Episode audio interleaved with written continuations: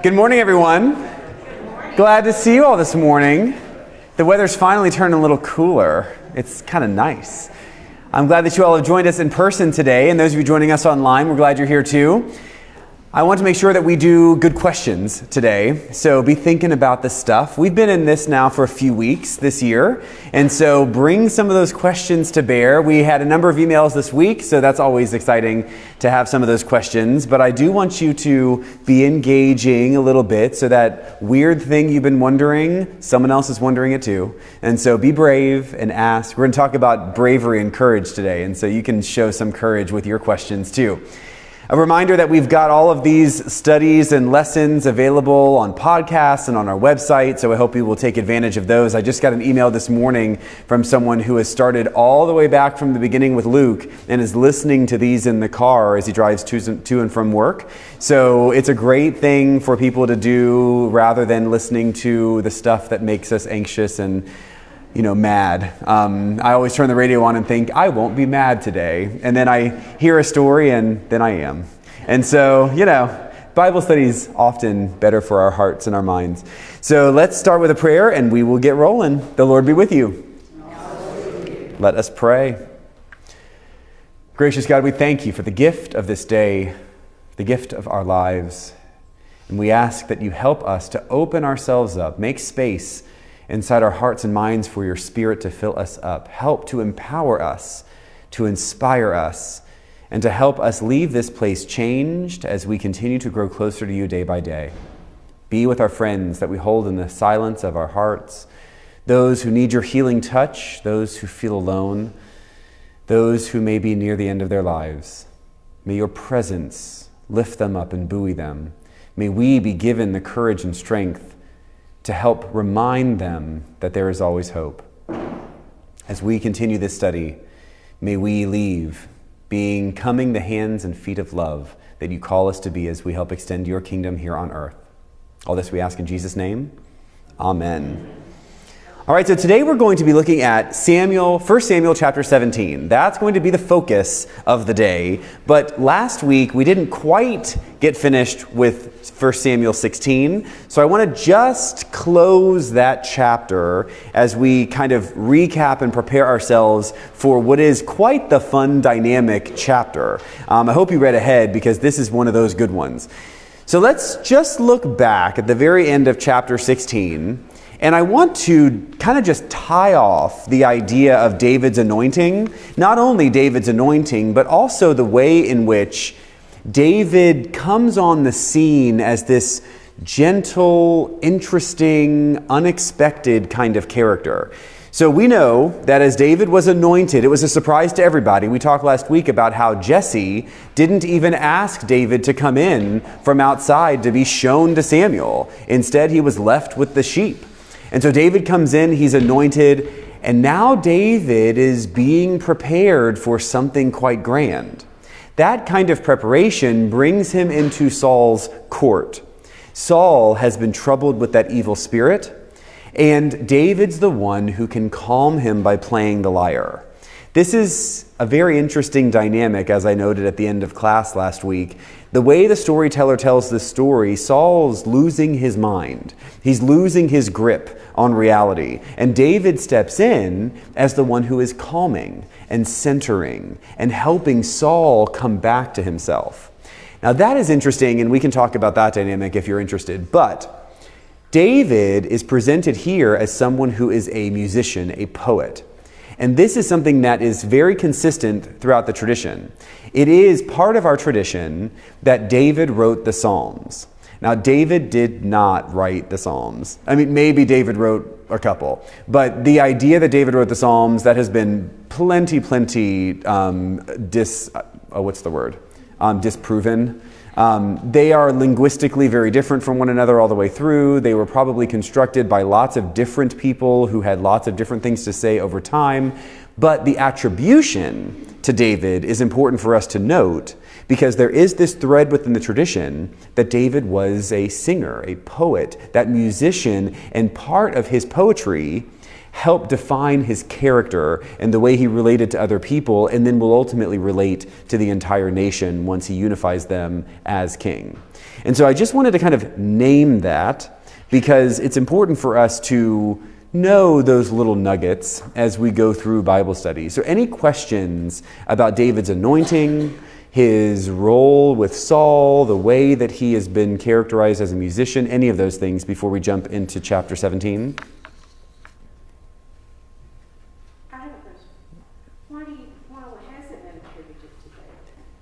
Why were the Psalms attributed to David?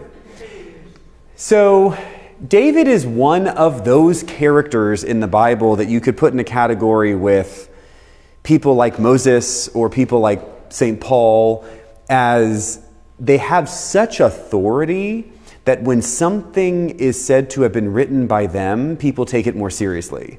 So it's probably, we probably are all familiar with the epistles.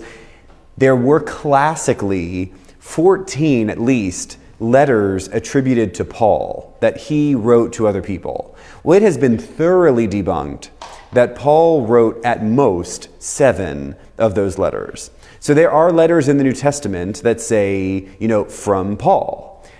Paul did not write those, and we know this because any, I mean, if you watch any detective shows, you know you can look at linguistic structure and the way that words are used and all of that sort of stuff, and you can tell if this letter was written by the same person as this letter. That's something that we are very good at at this point. And so, looking at the structure of those letters, there are some that are clearly consistent with one another and others that are not. That does not mean that the ones that were not written by Paul are not authoritative. But then you might ask, why then would people have said they were written by Paul? Well, if you can imagine, you're a good student and you've been trying to learn from Paul and you've been trying to do good things faithfully like Paul, you want to write a letter to a community that's struggling to follow Jesus in a very particular way, and you might sign that letter Chris, and everyone would say, Who the heck is Chris? And why should we listen to him? But instead, you would might sign it your teacher's name, Paul, and then people receive that letter and they think, "Oh, we really need to hear what he has to say to us." We are all here because we value studying the Bible.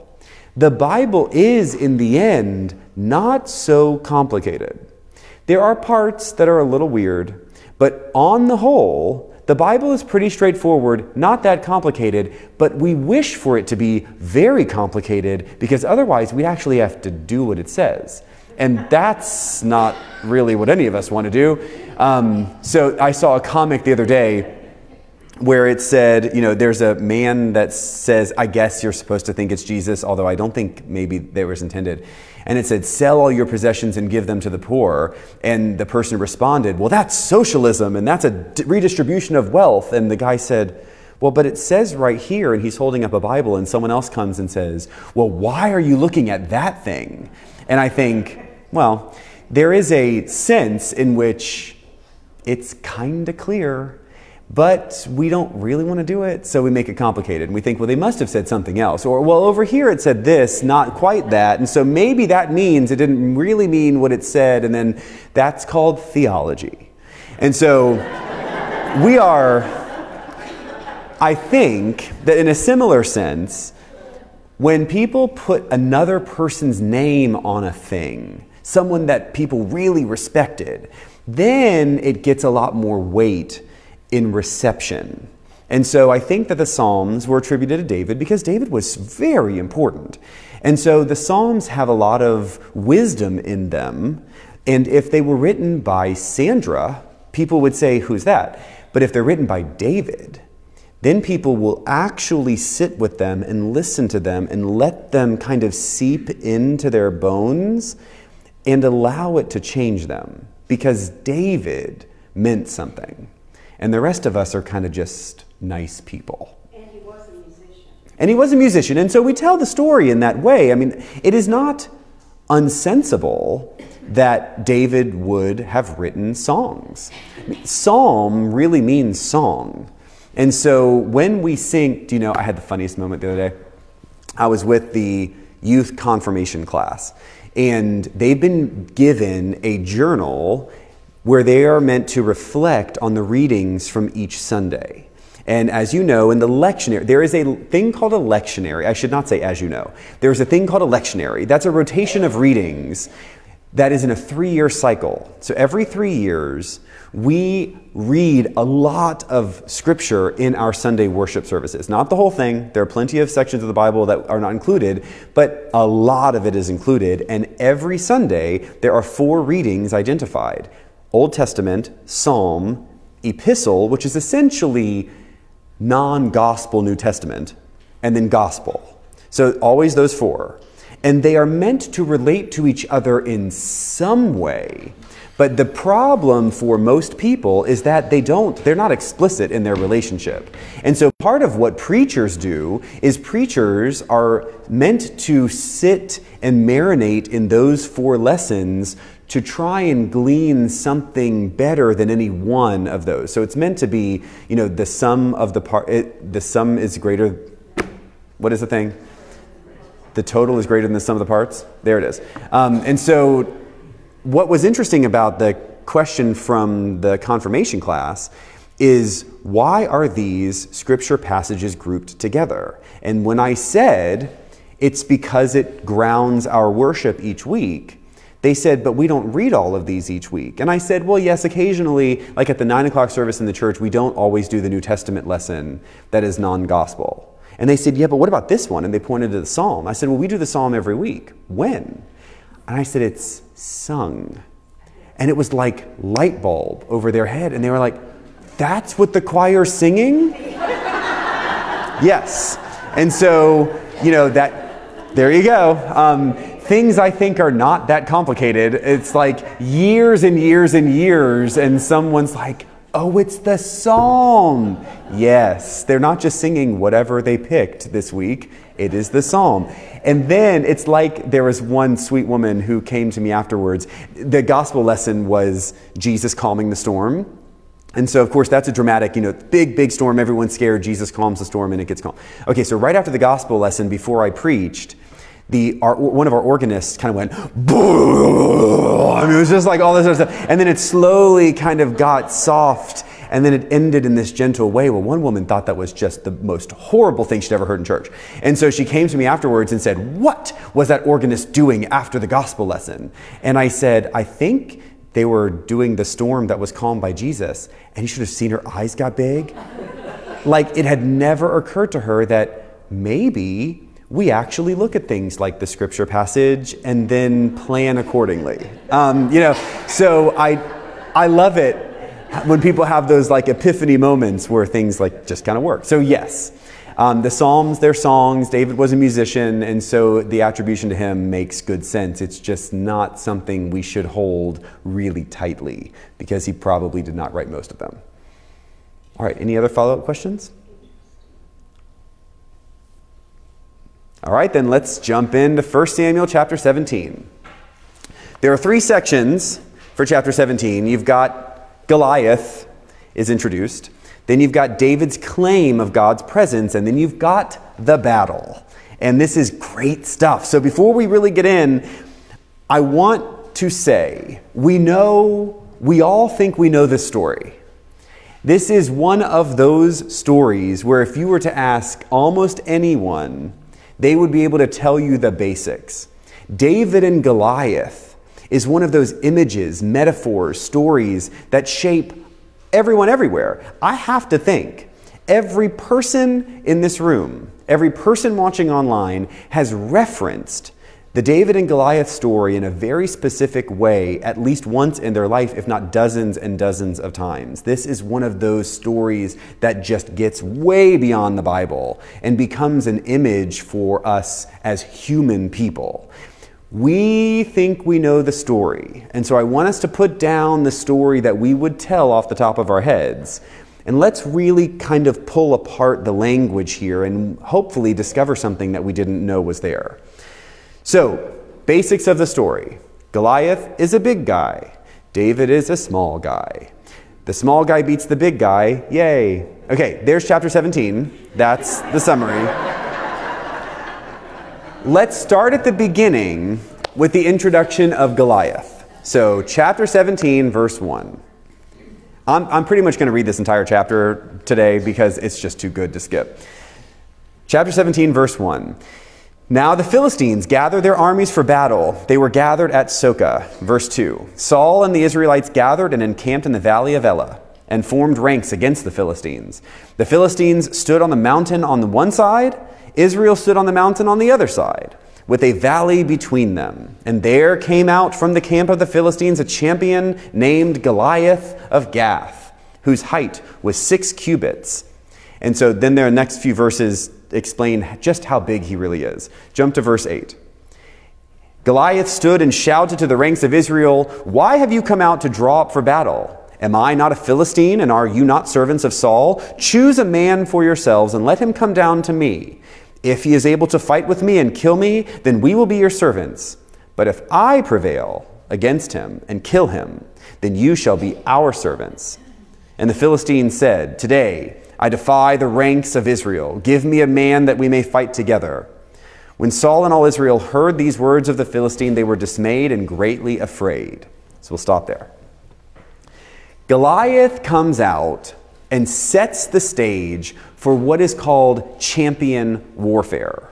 This is a classic way of doing battle in the ancient world. Think about Achilles and Hector at Troy. We have seen this over and over and over again in ancient epic poems and other kinds of mythology stories, where rather than two entire armies just crashing into each other on the battlefield, perhaps it is in everyone's best interest to send a single champion out into the battlefield. They fight each other as representative of both armies, and whoever prevails wins. The end. That does not always happen quite as easily as that, but in the ancient world, this was something that was relatively common. Now, the Philistines have been a problem for the Israelites for generations. Remember that when Joshua brought the Israelites across the Jordan River into Canaan, there were lots of people who already lived there. Lots of different tribes, lots of different groups. Many of them traced their lineage back to the Semitic peoples. They branched off from Abraham, perhaps through Esau and others. And so these are not, they're like distant cousins. So they're not totally different from the Israelites, but they are unrelated in their cultural identity because Israel was removed from that area for 400 plus years, both in Egypt and the wilderness. So by the time they get back, they've developed a totally different identity than the different tribal groups that were in Canaan. The Philistines are there, and the Philistines are constantly like a thorn in their side. We've heard reference to the Philistines multiple times. Saul's story earlier on in 1 Samuel is often about the way that Saul goes and battles the Philistines. And so the Philistines coming to try and take land from the Israelites is nothing new. But for the first time, at least in the scripture story, we have this champion warfare set up such that Goliath walks out, and the whole six cubits business is basically like 10 feet tall. So, was he really 10 feet tall? Probably not. Was he perhaps a, an unusually, oddly large person? Probably. We have historic record of essentially giant people who, for any number of reasons, have genetic um, are outside genetic norms that create in them huge characteristics.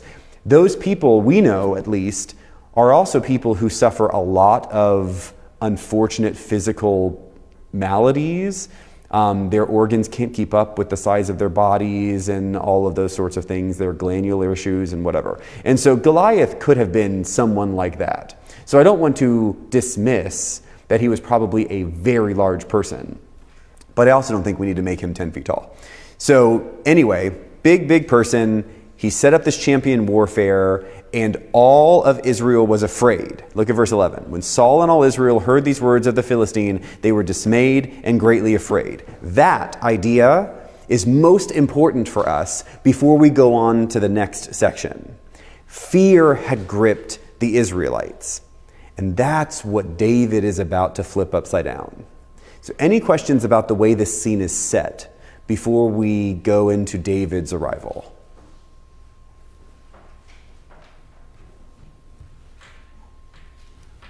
Okay, here we go. Let's look at verse 17. We'll start there. And I'm going to read a whole long bit here because it's important. We've set the scene with Goliath and Israelites being afraid, and then into this scene comes David. Verse 17 Jesse said to his son David, Take for your brothers an ephah of this parched grain and these ten loaves, and carry them quickly to the camp.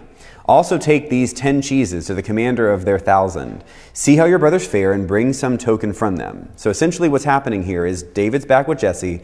Jesse sent some of his boys to the battlefield. They've been there for 40 plus days.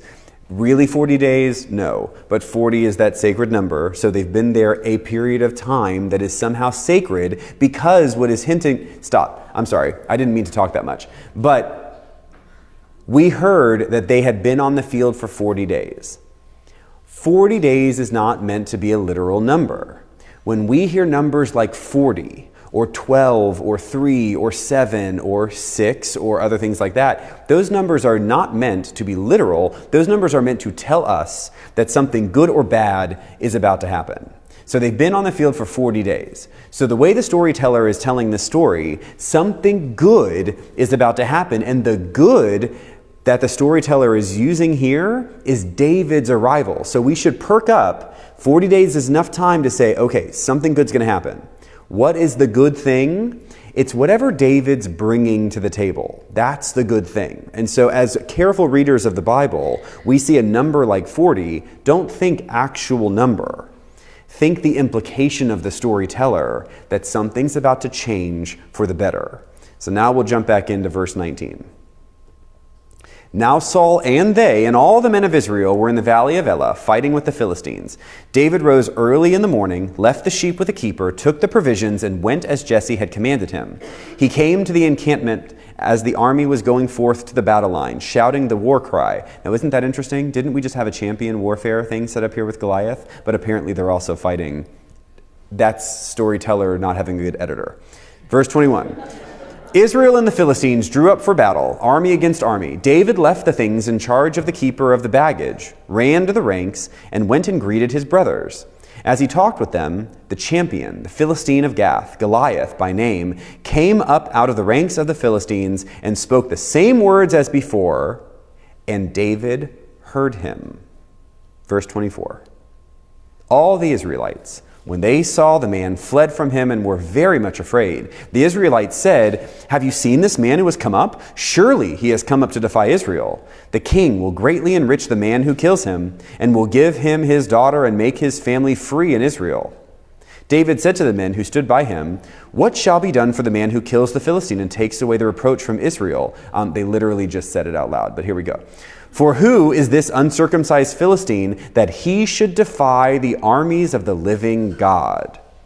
The people answered him in this way So shall it be done for the man who kills him. Verse 28. His eldest brother Eliab heard him talking to the men, and Eliab's anger was kindled against David. He said, Why have you come down? With whom have you left those few sheep in the wilderness? I know your presumption and the evil of your heart, for you have come down just to see the battle. And David said, What have I done now? It was only a question. How great is that line from the little brother? You know, the older brother's like, What are you doing? He's like, Well, who, me? What would I do? What have I done? David turned away from him toward another and spoke in the same way, and the people answered him again as before. So, pause. David is showing up, and David hears Goliath challenge Israel. Now, all of Israel before this has heard Goliath's challenges, and then they are afraid. David comes down with some cheese and some grain and just checking in on his brothers, and he hears Goliath, and he sees people run away, and he says, Wait a minute, what are y'all doing? Why are you not seeing this man for who he is? Someone who is challenging God himself. But when David begins to ask those questions, the other people, especially his older brothers, start to get annoyed with him. Jump back in, verse 31. When the words David spoke were heard, they repeated them before Saul, and Saul sent for him. David said to Saul, Let no one's heart fail because of him. Your servant will go and fight with this Philistine. Saul said to David, You are not able to go against this Philistine to fight with him, for you are just a boy, and he has been a warrior from his youth. But David said to Saul, Your servant used to keep sheep for his father. And whenever a lion or a bear came and took a lamb from the flock, I went after it and struck it down, rescuing the lamb from its mouth. And if it turned against me, I would catch it by the jaw, strike it down, and kill it. Your servant has killed both lions and bears, and this uncircumcised Philistine shall be like one of them, since he has defied the armies of the living God. David said, The Lord who saved me from the paw of the lion and from the paw of the bear will save me from the hand of this Philistine. So Saul said to David, Go, and may the Lord be with you. All right, now we'll stop and let's chat about this for a minute. This story is so well told. I mean, it's just awesome. And what has been set up here is that everyone's afraid of Goliath, except the little boy.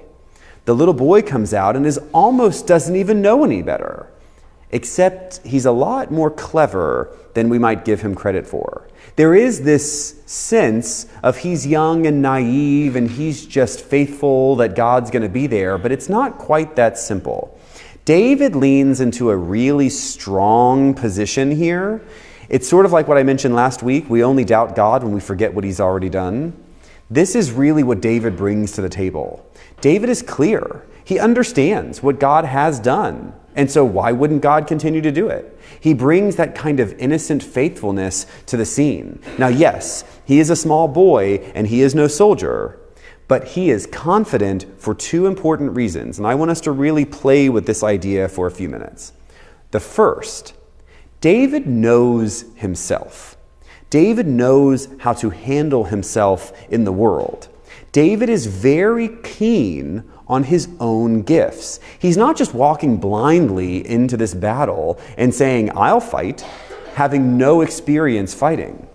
David is a fighter. He shows that he has defeated lions and bears and he has been a shepherd. And I don't know when the last time was we discussed this in here, but we often think of shepherds as these docile, sweet people. No, no, no. Shepherds were fierce because they often were by themselves out in the wilderness, surrounded by a whole bunch of dinners. And so they've got all the sheep, and they've got all the goats, and all the wolves, and the lions, and the bears. All they see is food. And the only thing between them and dinner is the shepherd. Shepherds were not people who just laid out under the stars. They defended the sheep. So they were scrappy, they were fierce, they were fighters.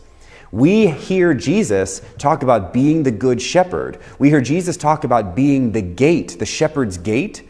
What that actually means is that at night, shepherds would take their sheep somewhere where they were kind of defended on one side. So that could have been a nook or some sort of carving in a rock against a mountainside. It could also be a big tree, and there would be some kind of wall of sorts around. But of course, the sheep or the goats or whomever, whatever, had to get in and out of the pen that was set up for them in the evenings. And so there was a doorway, and the shepherd would actually lay down in the doorway so that if anything tried to come and get the sheep, the shepherd would be woken and defend them.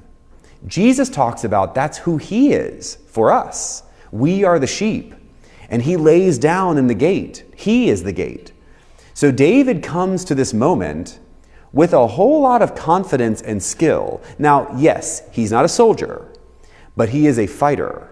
And so it's important for us to recognize David knows himself. David knows his skills, his abilities, his capacity, his gifts. And so when he is called upon to answer with his own giftedness, he is confident that he can do something good. But he's not egotistical. He doesn't come at this moment understanding it as just I, small person, can beat him, big person, all by myself. He comes with a faithfulness and a confidence that God will be with him. David trusts that God's going to be there in that moment and actually back him up. in a very real way. Who is this uncircumcised Philistine that he should defy the armies of the living God? David is anchoring his response here in the sense of pride that God should not be insulted. This Philistine comes here, this pagan comes here, and person is not, sorry, that distracted me. There we go. Okay. David comes at this moment and he is very aware that God is going to be present with them. They have to bring some of their own gifts to the table, but God also meets them in that moment. So, the important thing for us to understand here is that David is not blindly running into this fight as if he thinks God will do everything. David's kind of meeting God halfway. This is really important for us because often when I hear people speak of being frustrated with or disappointed with God in some way, it's often because they expect God to do the whole thing. Why didn't God do X? Or why isn't God doing Y? As if God should just come down and take care of that. Nope. What the Bible shows us over and over and over again is we have to bring to bear our gifts. We have to kind of go out halfway. God will meet us, absolutely. But God's not doing this for us.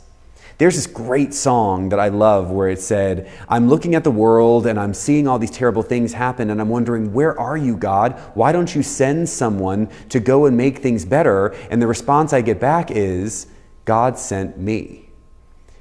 We can very much, in our own kind of victimhood, look at things around us as if God cares or doesn't care, or God is acting or not acting. And we forget we are actors too.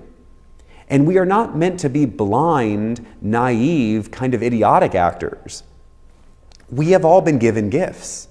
Some of us could be fighters like this. Some of us could be speakers. Some of us could be workers. Some of us could be creative. Some of us can be analytical. Some of us can be caring. Some of us can be very logical. Whatever that is, we all have these gifts. And we're not called to use our gifts all the time in every situation. My God, if we could all figure that out, it would be so nice. I can't tell you how many times people want to use their gifts, and I think, not now. Ha ha ha. That took you a minute, didn't it? Yeah. We all know that person. We're like, man, thank you so much for your faithfulness. um, but we all have gifts that at the right time can be used and not on our own. We're not by ourselves. We're not just hung out on the line. God meets us there. And so, what is very critical for us to understand here is this is not a human fighting a human and David just outsmarts him. That's not the best of this story. The much better way to understand this story is David walks into this situation knowing himself, knowing his gifts, seeing that everyone is really too afraid for their own good because God has been very faithful many, many times, and there is nothing that says God would not be faithful again with David in this moment. All right. Thoughts, questions about that? Yes, sir.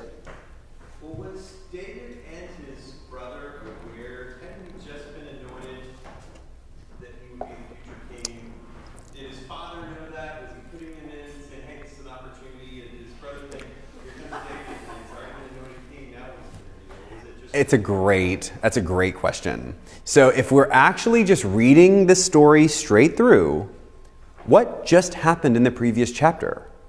David was anointed as the next king by Samuel in front of his brothers and his father.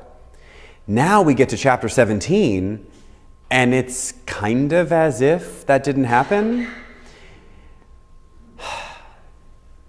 The question is whether or not the brothers knew about David's anointing in this moment, whether or not Jesse sent David here kind of with some political savvy, like, here's David's chance to get a little attention and to earn some respect from the people. That is all totally possible. We don't see any indication of that in chapter 17. There is nothing that says Jesse knows and he is sending David in order to get some fame. That Eliab knows and he's somehow frustrated that David's seizing the attention or anything like that. All we see here is a story that sounds like a father and his sons are going off into a battlefield and that sort of stuff. It's relatively clean. So then we should ask is that just the way the storyteller tells the story? Or is there something more going on here? The way I read that is something very similar to all of the first chapters of 1 Samuel around Saul, which is you had multiple stories about Saul that were essentially just pushed together. And they didn't happen in chronological order. They were not in sequence the way that we read them. Instead, they were all probably good, maybe true stories that happened independently that were remembered and collected, and then the story writer just put them down on paper. One of the things that we, a written story has certain limits. You've all watched movies or TV shows where there might be four, six, twelve different storylines all happening at the same time and you spend a few minutes in this storyline, and a few minutes in this storyline, and a few minutes in this storyline, and you might spend an hour watching one TV show where it's all about the very same day, but you've seen eight different storylines about people doing things in different places all on that one day. That can be done visually on a screen a whole lot easier than that can be done in writing on a page. Is it possible that these stories are a little out of order? I mean, I think if you were to go back and put David and Goliath before the anointing, would that work a little better? Probably not, because David would have certainly been very famous, and Samuel would have not shown up at Jesse's house, and Jesse not brought in the guy who killed Goliath to walk in front of Samuel. So I think these really are two separate stories that are both important and good for us to know. They complement one another, but they can't be put in chronological or sequential order the way that we would read them from chapter 16 to chapter 17. Another way of thinking about this is first two chapters of Genesis, you get two very different creation stories. It's not that God created the world one way and then like went nah and wiped it and then created the world a different way. That's not how that works. It's much more about both stories say something about the way God works in the world. No one of them says everything. And so I think what you see here are a few, and we're going to get another one, where David's origin story, so to speak, has been maintained in multiple different ways. Because again, this was not written for hundreds of years. So David had been dead, long dead, for centuries before this story was actually written in this form. And so it's very possible that multiple of these good origin stories of David were maintained and then finally written down, and they just had to put one before the other, even though chronologically speaking, it probably didn't happen quite that way. Other questions or comments?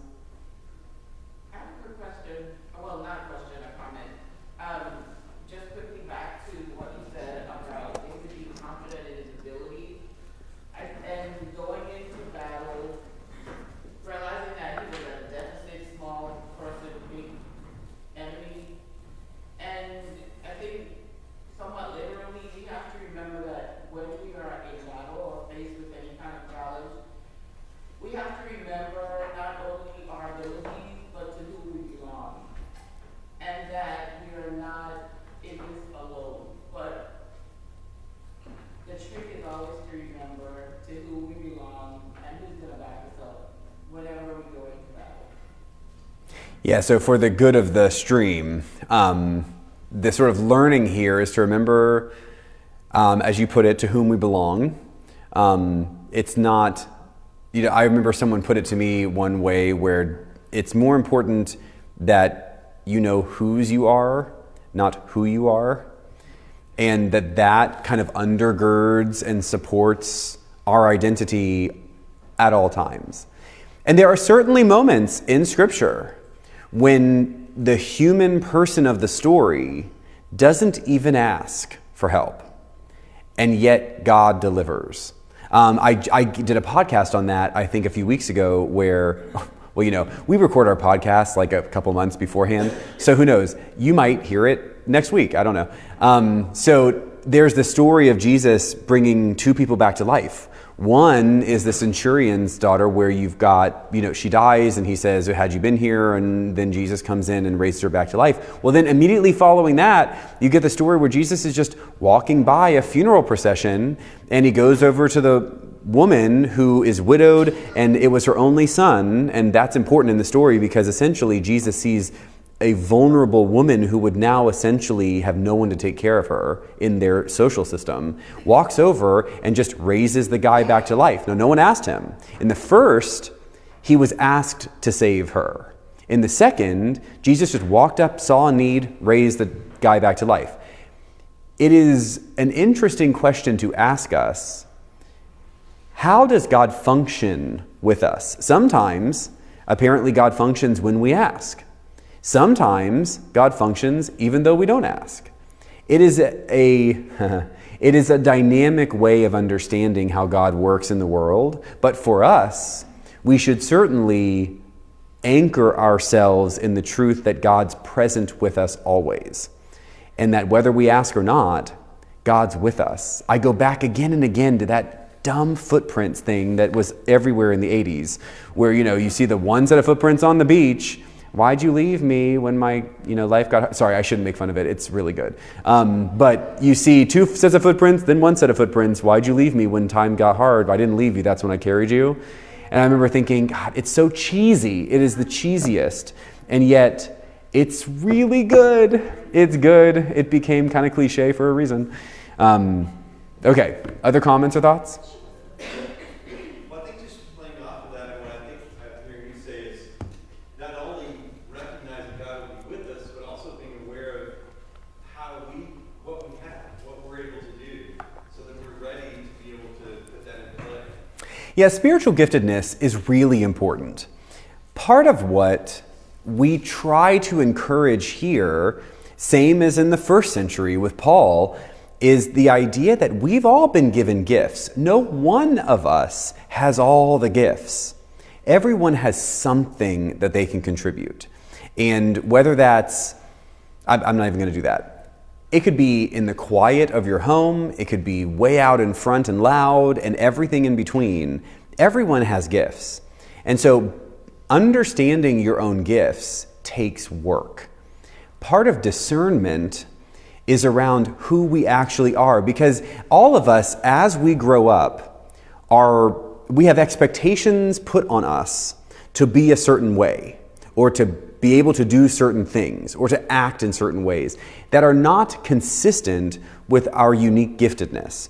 Now, no one's trying to be mean or anything, but there is a sense that we can get confused about who we are meant to be because the world has put all of these expectations on top of us. Part of growing up, so to speak, and maturing is being able to differentiate between what the world told you you should be and should do and who you actually are, and allowing yourself to be loved for who you are and then used for who you are. So that it's not just about you feeling satisfied with yourself, that's not good enough. You've got to figure out who you are, and then you've got to go put that to work. And so the people who are who talk about you know finding themselves, I'm like, good luck. I hope you find yourself. But once you find yourself, get to work because it's not all about you. And our culture tells us that we're supposed to go treat ourselves, you know, hashtag blessed and all that crap. And what we really need to do is figure ourselves out and then move on because God is not interested in us only stopping with we know ourselves. Yeah, know yourself and then know how you can be useful. We are all called to be useful. And I someone said it puts a lot of pressure on me for you to say that we have to go do something. Sorry. Um, I mean, I, I, think she may have wanted me to say, don't, don't feel the pressure to do something. And I just said, sorry.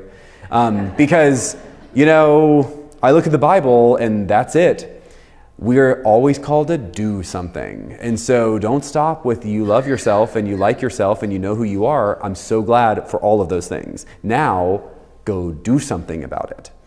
That's really where God meets us, is when we take action. All right, any other comments or questions? Because it's time for the battle. Okay, here we go. Verse 41 time for the fight. The Philistine came, I'm sorry, the Philistine came on and drew near to David with his shield bearer in front of him. When the Philistine looked and saw David, he disdained him, for he was only a youth, ruddy and handsome in appearance. The Philistine said to David, Am I a dog that you come to me with sticks? And the Philistine cursed David by his gods. The Philistine said to David, Come to me, and I will give your flesh to the birds of the air and the wild animals of the field. But David said to the Philistine, You come to me with sword and spear and javelin, but I come to you in the name of the Lord of hosts, the God of the armies of Israel, whom you have defied.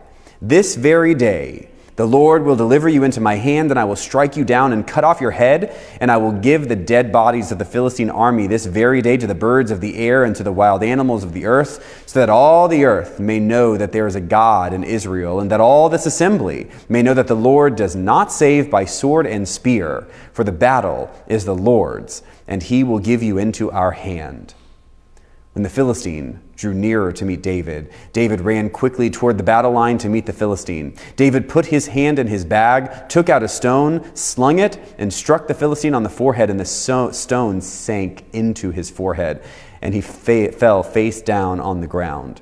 So David prevailed over the Philistine with a sling and a stone, striking down the Philistine and killing him. There was no sword in David's hand. Then David ran and stood over the Philistine. He grasped his sword, drew it out of its sheath, and killed him. Then he cut off his head with it. When the Philistines saw that their champion was dead, they fled. The troops of Israel and Judah rose up with a shout and pursued the Philistines as far as Gath and the gates of Ekron, so that the wounded Philistines fell on the way from Shaaraim as far as Gath and Ekron. The Israelites came back from chasing the Philistines, and they plundered their camp. David took the head of the Philistine and brought it to Jerusalem, but he put his armor in his tent. And we'll stop there. Oh, that's good stuff. We don't often tell our children the part about David cutting off Goliath's head, right? We tend to say, like, David goes running out and he slings the stone and it hits. We always say it hits Goliath in the forehead as if that's good enough. Um, but you get this, it sank into his forehead. I mean, you're talking about a force, a blunt force trauma here that would have essentially made him brain dead. And he falls to the ground, but that's not good enough. David goes and pulls Goliath's sword and cuts off his head and then carries his head around. And he, he carries his head around a few different places where we might skip that part. Um, but it's good stuff here. And we get as if the storyteller thought you might have missed the point of this story up to this up to now he says, David said to the Philistine, You come with sword, spear, and javelin, but I come to you in the name of the Lord of hosts, the God of the armies of Israel. It is so clear that what is really happening on this field of battle is it is Israel's God versus the Philistines' God. We even have the Philistine, Goliath, cursing David by his gods. So they tee this up beautifully. And David just pops right in the forehead, and he's dead. And then I love that as soon as he dies, all the Philistines flee, and then the Israelites are all of a sudden, they're brave now. Now that Goliath's dead, they're off. Boom. And they go chase them down, and they go and they plunder their camp. It's silly. But David has actually shown the Israelites who God really is, how God works how God uses their own gifts and their own skills to be glorified. And remember, and we've talked about this over the years many times, the idea of monotheism, as we might actually lay it out, is not really what is happening here. For most of human history, it's all about a battle of the gods that is played out on earth. We see that any of us that studied Roman or Greek mythology back in school, we know that all of the soap opera drama of those gods is meant to reflect all of the soap opera drama of the people on the earth. Same thing here, where the Philistines have their gods, Israel has their God, and it's really a battle of the gods. Whose God is better? And so David goes out to fight Goliath, very confident that the God of Israel is stronger than the gods of the Philistines. That is really what's happening here in the story. Now, we can take that idea and apply it to the way that we understand the world. And I think I've said this in here before, but it bears repeating. I do a lot of interfaith work, and I'm regularly doing interfaith conversations with other Abrahamic traditions, um, rabbis, and imams. And one of the questions we get, the first question we get every single time we have an interfaith conversation is Do you pray to the same God? And our response is always, Of course we do. There's only one. But the question reveals this sense that we still kind of think their God, our God. Well, that's not it, folks. That's there's just God. Now, do people pray differently than us? Sure. And if people pray differently than us, but they're trying to pray to God, do you really think God cares the words that they're using? No. God wants us and all of us, not just us in this room, all the people. And so if someone does it to the best of their ability on a particular day and time, God's going to receive it. And so no matter who's praying, God's welcoming that kind of desire to connect. For us reading this story now, David is showing the rest of Israel just how faithful they can be. And what is important is that this now goes from David is anointed in private by Samuel to now David's the guy. Right? I mean, we talk about like David's the man. He just killed Goliath. Everybody knows who he is now. He is no longer the random shepherd boy who doesn't get walked through the house in front of Samuel. Now he's the guy everybody knows. Saul, then, think of poor Saul. Saul is old. Saul was afraid. Saul, for 40 days, didn't do anything to overcome Goliath. And here, young David walks on the scene and, in seemingly two minutes, runs out into the field, slings a rock, Goliath's dead, and then the Israelite army charges. Saul. Saul's not going to like that kid. Because, in a sense, he might feel really good right now because the Philistines are in retreat. But in just a moment, Saul's going to pivot and he's going to realize the champion of the day is not the king. The champion of the day is this kid. And so Saul is going to begin to feel the sort of rage. He's going to begin to feel the jealousy. And he's going to let all of that begin to seep into his bones. We already know he's like borderline losing his mind. Now he's going to let that green jealousy really poison him even more. And that's going to color the entire rest of the story between Saul and David before David is finally king. And it kind of roots itself right here. Thoughts or questions? Yes, ma'am.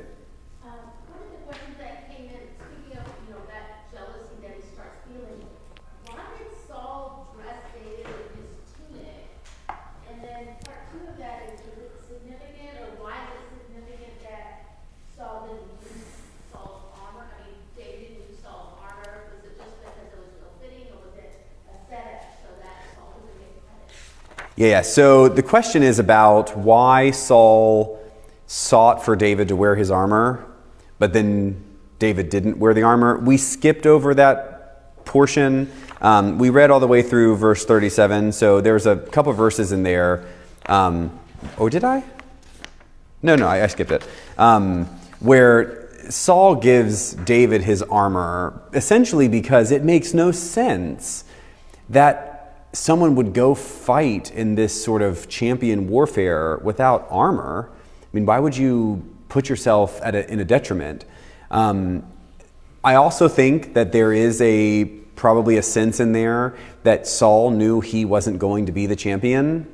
And so he had to somehow validate or approve David going out and fighting for him. So, in a sense, David was Saul's champion. David was not just stepping out to be his own champion, Saul was approving of David being the champion. So that if David goes out and dies, well, that was dumb of him. If David go out, goes out and wins, Saul, in a sense, made that happen. That's just, I think, royalty 101. What is interesting is that David rejects Saul's armor. And the way that the story is told, David, I mean, it's, it's kind of great. David puts on Saul's armor, and then it, it it's like he can't walk in it. Um, it's, it's great. I didn't read those, that portion. Um, but you can imagine, like, you know, a little girl putting on their mom's dress and heels, and they just can't walk because it's dragging on the ground and the shoes don't fit. I mean, that's really what it is. David's still small. I mean, he's obviously not a child, but he is probably a teenager. And so, you know, a, like a skinny 15 year old boy, even though they might be the same height as an adult, can't wear like a man's armor who is a grown man of probably 50 plus years old.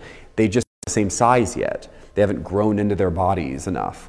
And so David gives that armor back and goes out in just his shepherd clothes to take care. And I have to think that David knew his skill I don't think David thought for a moment that he was going to go face off spear to spear with Goliath. That was not going to happen. David was too clever for that. He goes and picks those five stones, puts them in his bag. That's how he knows he's going to win. So he was never going to get close enough to, to Goliath to need armor because that was not the way he was going to fight. Other questions or thoughts?